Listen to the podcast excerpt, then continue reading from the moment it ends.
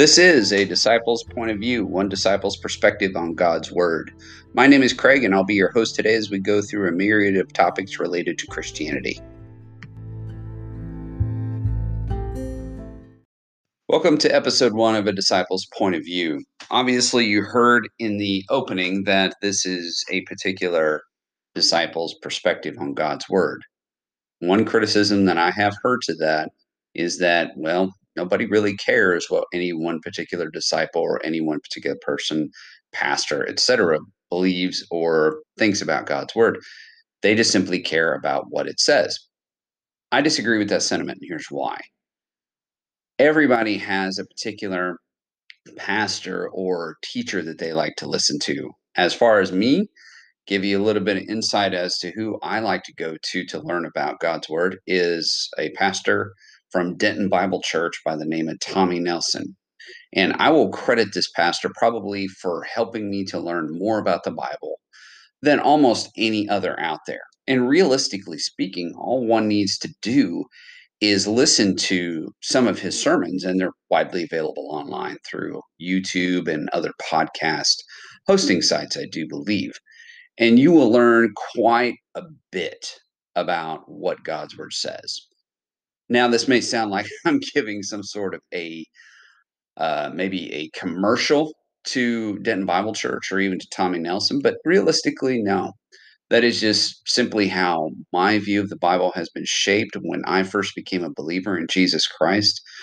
I went to Denton Bible Church because that's where a lot of the Christians who I met at that time said I needed to go. And I was at the University of North Texas at the time, which is a local university that is pretty close to that church. And I was, I was pretty much blown away by what I heard. Um, so everybody is going to have a particular pastor or a teacher or whatever that they like to listen to. So hopefully you'll add this to the list of maybe folks that you like to listen to or things that um, you may want to learn about. Now, let's get into the meat and potatoes of this particular episode. I want to talk about how God brings somebody into a saving relationship with Him. And in particular, I want to talk about how He brought me into a saving relationship with Him, about how He saved me. And it's not because I want to sit here and talk about myself, very contrary to that. I want to talk about God's grace, God's sovereignty, God's just wisdom in how he's able to bring somebody into a relationship with himself through Jesus Christ. So let's start with the basics. I was born a while back. I'm not going to say exactly when, mostly because I don't want to give away my age. but uh, I grew up, I'll say, in the 80s. That's when I was a teenager. Okay. I listened to heavy metal music. I really identified with that style of music. I was very much into I guess you could say, a hedonist kind of lifestyle. Now, I wasn't one of these people that was really into drugs or anything like that, but I was really heavily into pornography. Uh, I really liked getting a hold of alcohol when I could, and that was pretty much it. It was girls and uh, alcohol for me, you know, booze and girls, I guess you could say. And I really I guess you could say, idolized the ideas and ideals that these heavy metal bands had. You know, they were all about having a good time. As a matter of fact, I think there's a, a song by Poison called Nothing But a Good Time. And that's exactly pretty much what embodied my lifestyle growing up. As far as my upbringing and the religious perspectives that I was imbued with as a child, I will say, and, and this is what a lot of people will counter a lot of Americans because I am from America. They'll credit the only reason that you're a Christian is because you grew up in America. That's what you were raised with. Well, I wasn't raised as a Christian. Now, my mom was raised Catholic, and I think she was trying to imbue me with a little bit of her upbringing, and she would take me to church. I had an experience, I guess you'd call it an argument with my father when I was like seven or eight years old. Can't remember exactly when, but he really did not want me to go to church. And I can only guess as to why, because he and I have never really had that conversation. The only thing I can figure is that he saw the damage that it particularly did to my mother, and he didn't want me to go through that kind of thing either. So, you know, obviously being 7 or 8 years old, I didn't wanna make my dad upset, and he was upset that I was going to church, so I just told my mom I no longer wanted to go to church, and so, therefore, I did not go to church anymore. So, I had very, very little exposure to Christianity when I was growing up. My mom did want me to read the Bible here and there. Uh, I again, I think to probably make her parents feel better, and make her feel better about how she was raising me, but realistically, I just wasn't into anything related to the Bible, and then obviously couple that with what I just told you about related to my heavy metal lifestyle that I really wanted to live. I really had no interest in the Bible at all. But as all people do, I grew up, I graduated from high school, and I went off to college, and I went off to college at a place called the University of North Texas in Denton, Texas. And, um, I you know, was still pursuing a lot of the same things. I was just really trying to meet girls, I was still into the whole heavy metal thing, even had long hair, wore the leather jacket, all that sorts of good, wonderful stuff. And I met a particular guy, and I'll call him we'll we'll call him K. I don't really wanna give away his name because he hasn't consented to that kind of thing. Anyway, so I met K in my dorm, and he he was a real popular guy. He really was just he made friends easily, and people liked being around him, etcetera, etcetera. So we hung out a lot and, you know, met a lot of people, whatnot. Started getting a little bit into the drug scene and what I know I said that I didn't really do drugs, but I started getting exposed to that scene from my friend, and that this particular time. I tried marijuana with him, tried it twice, didn't really do anything for me, so he said, "Hey, uh, maybe let's try some LSD," and I was like, "Whoa, I've heard some bad things about LSD, I'm not sure I wanna do that." And he's like, "Oh, don't worry, I'll be there with you." "Oh, okay." So, he says, "But it's gonna take me a while to get it, so it's gonna be, you know, probably a couple weeks," and I was like, "Oh, okay, that's fine." So, on another night, we were hanging out, and we were sitting there talking about witchcraft. Witchcraft, of all things, witchcraft. He said that he was a warlock, and apparently what a warlock is, is somebody who is a male who happens to practice witchcraft. So, he was a warlock. So, we were talking about that, and I had a fascination about the occult as well. So, of course, I started asking him questions about it, and I said, "Hey, man, have you ever, you know, cast spells on particular people to make them wanna do things? Maybe influence them in a particular direction and make them want to do whatever?" And he said, "Oh, yeah, of course." I'm like, "Have you ever done it to women and, you know, maybe influence them to make them wanna have sex with you?" And this isn't to say that, um, I wanted to force women against their will to have sex with me. At this particular stage, I was hoping to influence the girls to wanna have sex with me because I wasn't a really sociable guy. It really showed whenever I tried, I couldn't flirt, anything like that. I didn't have a whole lot of girlfriends when I was growing up, so I wanted some help.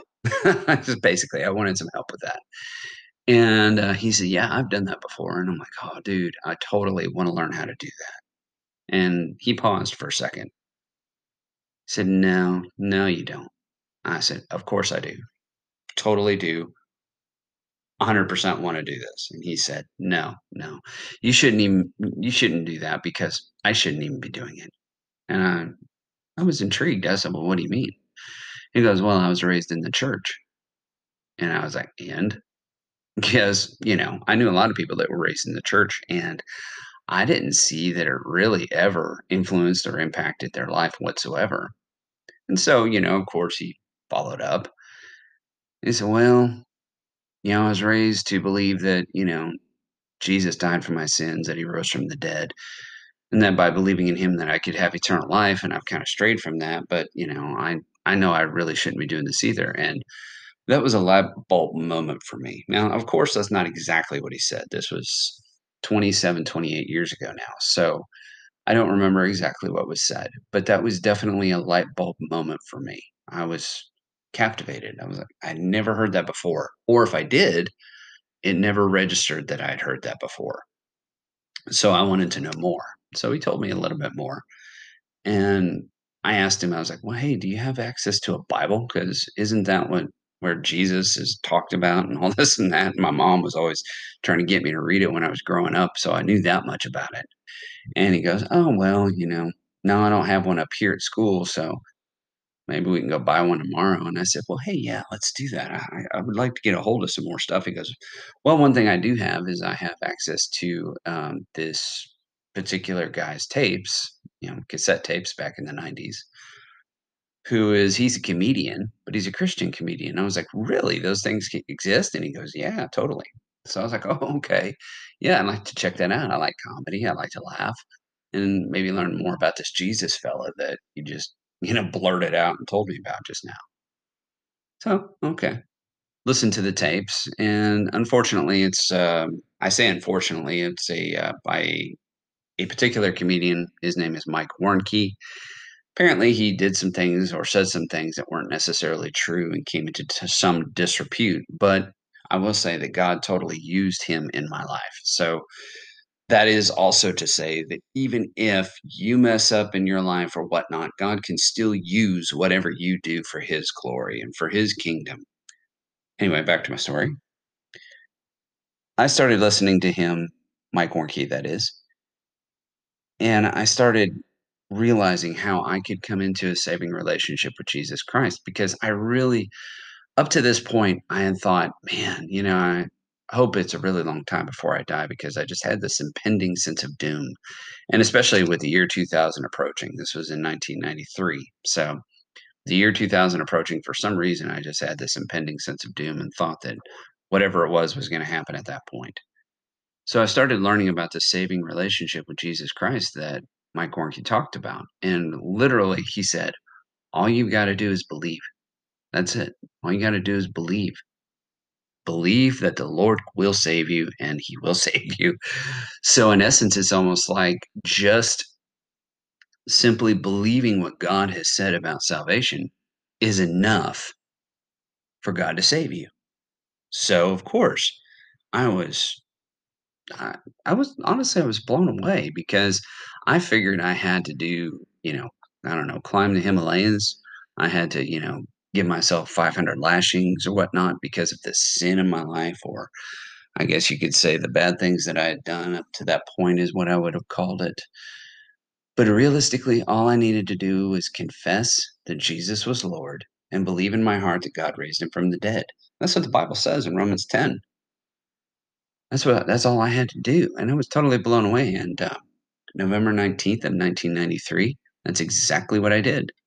In the quiet of my dorm room while my roommate was sleeping above me in the in the bunk above me, I received Jesus Christ as my Lord and Savior. Now, this isn't to say that you prayed a prayer, or I prayed a prayer rather, and all of a sudden there's an incantation gone gone out, and now I'm saved. No, that's not what the not what it is, but I the prayer was more or less a manifestation of what was already going on in my mind and in my heart that I believed wholly that Jesus Christ was Lord, that I believed he was God, and that I believed that God raised him from the dead. We'll get into all that later because that's a, I just basically gave you a concept called a trinity. So, well, we'll go into that in, in another episode. So, I prayed that prayer that night, and I will say my life completely turned around and changed for the different, for the better. My heart was more in tune with wanting the things of God more so.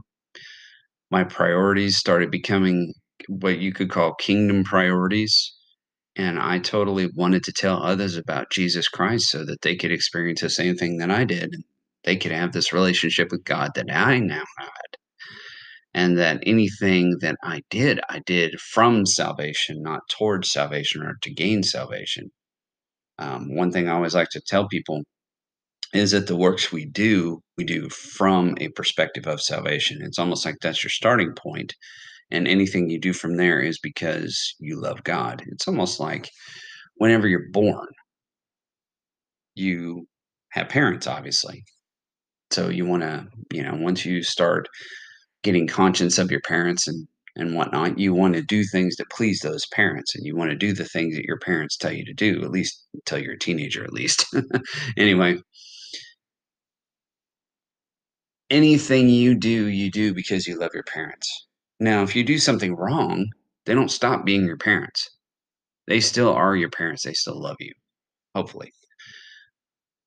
Analogies can only go so far. At any rate, if you do one thing that displeases your parents or makes them mad or makes them upset, or even if you do it multiple times, they don't cease being your parents. And it's the exact same way with God, at least in the view of having a relationship with Jesus Christ. In first uh, john 1 9 it talks about how if we confess our sins he's faithful and just to forgive us of our sins and purify us from all unrighteousness. One of the uh, verses in the gospels talks about uh, when peter came to jesus and goes hey how many times uh, should i forgive my brother if he sins against me? Seven times?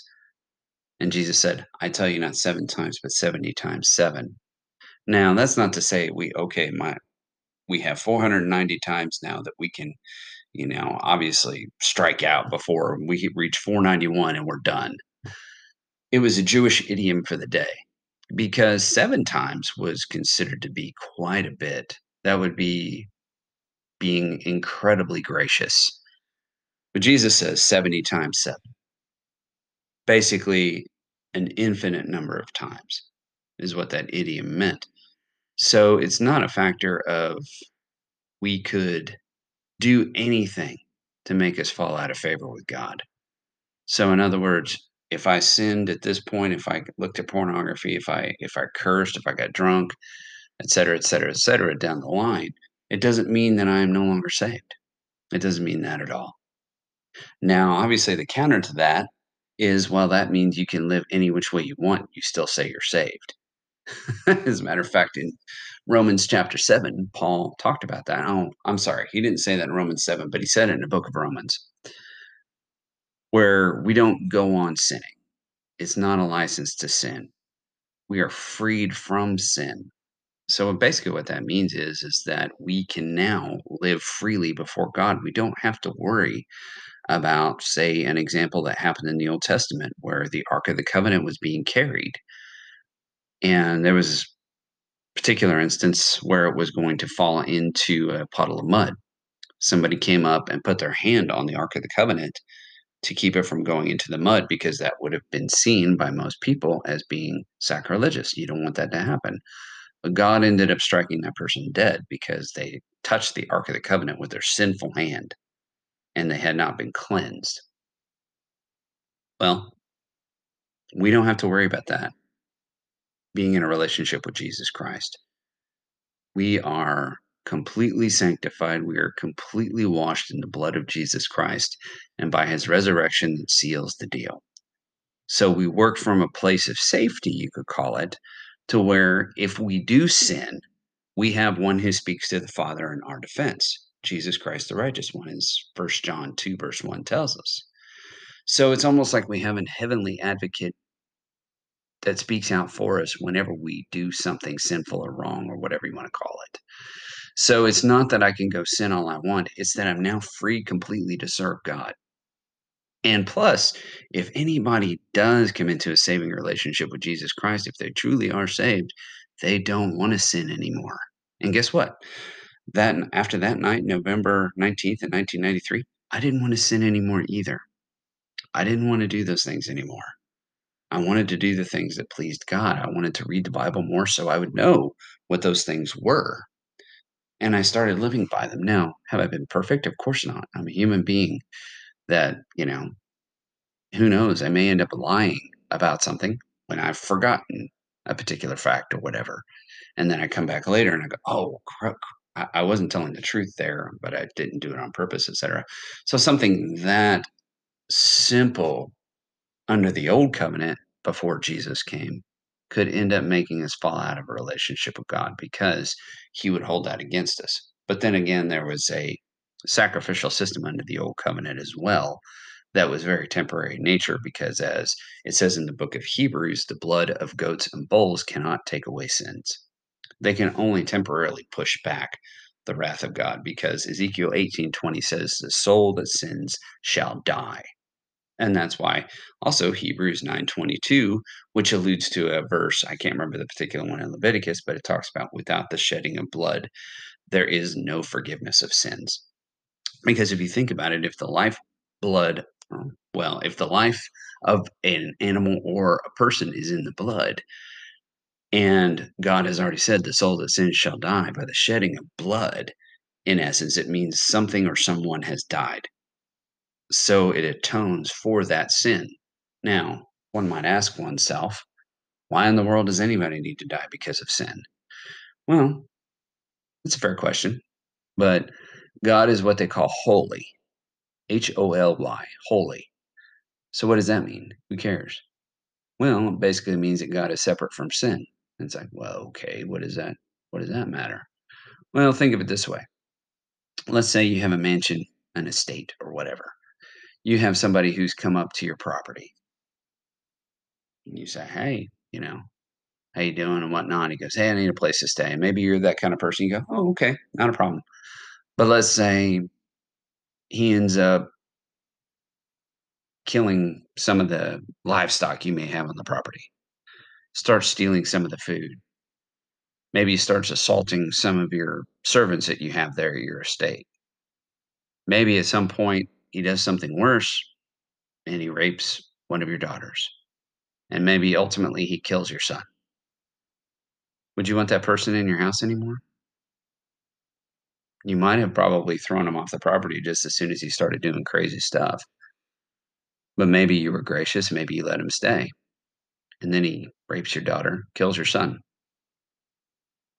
Wouldn't you want to punish that person? Wouldn't you be wrathful towards that person? Now imagine you're God. You have created this entire world and they sin against you or they commit acts against you. You tell them not to do certain things, they do it. You tell them to believe in this particular thing, they don't do it. And ultimately, you give them your son, Jesus Christ, and they put him on a cross and kill him. What would you do? I know I wouldn't be very happy. That's why God requires a sacrifice for the sins we commit. Because he is worthy to be worshiped, he is worthy to be revered in such a way. We don't deserve that. If the soul that sins shall die, if that's a thing, then all of us are deserving of death. And the fact that God reaches down from heaven and gives us any kind of consideration at all should be thought of as an infinite gratitude. Uh, I can't even really put it into words. It's just incredible. So, this episode kind of went a little bit a little bit strayed from what I wanted to give. I wanted to give you my personal testimony. But I also really wanted to highlight how God can save a person, how God can save a soul, and totally save a life.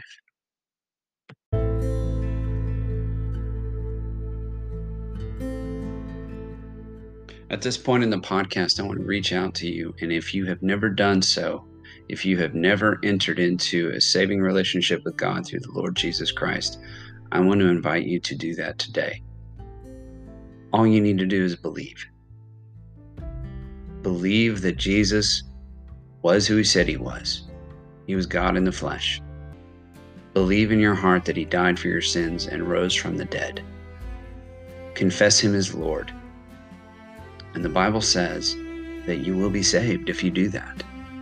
If you truly believe in your heart that Jesus is who he said he was, and that he did exactly what he said he would do for you,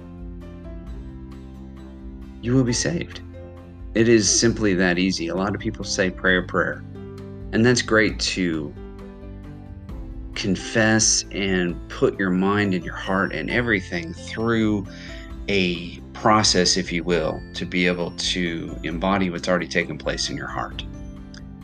By simply saying, Lord Jesus, I believe that you died for my sins. I believe in my heart that you were raised from the dead. And now I confess you as Lord. Please take control of my life, and I want to follow you for the rest of my days. In Jesus' name I pray. Amen. That's all you need to do, and your life will change. Your life will change not necessarily materially, not necessarily in terms of the world, but your life will change as far as your relationship with God. And you can know for certain that you're saved. The Apostle John wrote that when he was penning First John. He says, I write these things to you that you may know that you have eternal life. Not that you can hope, not that you can wonder, but that you can know. Ephesians 2, verses 8 and 9 says, For it is by grace you have been saved through faith. This is not of yourselves, it is the gift of God, not by works, so that no one can boast.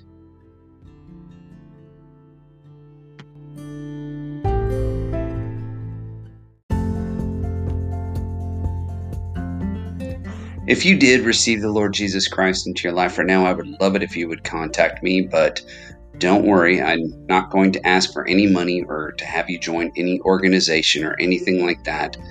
I just want to get some helps available to you to help you grow in your faith and to start this journey with the Lord that you've started on. Or if you just want to contact me for any reason, for comment or commendation or whatever, I am on two social networks. One is Twitter, one is Minds, M I N D S. And the handle is the same with both. It's Disciple POV. That's D I S C I P L E P O V. I'm also on email, the same handle at gmail.com. I would love it if you contact me, and I look forward to hearing from you.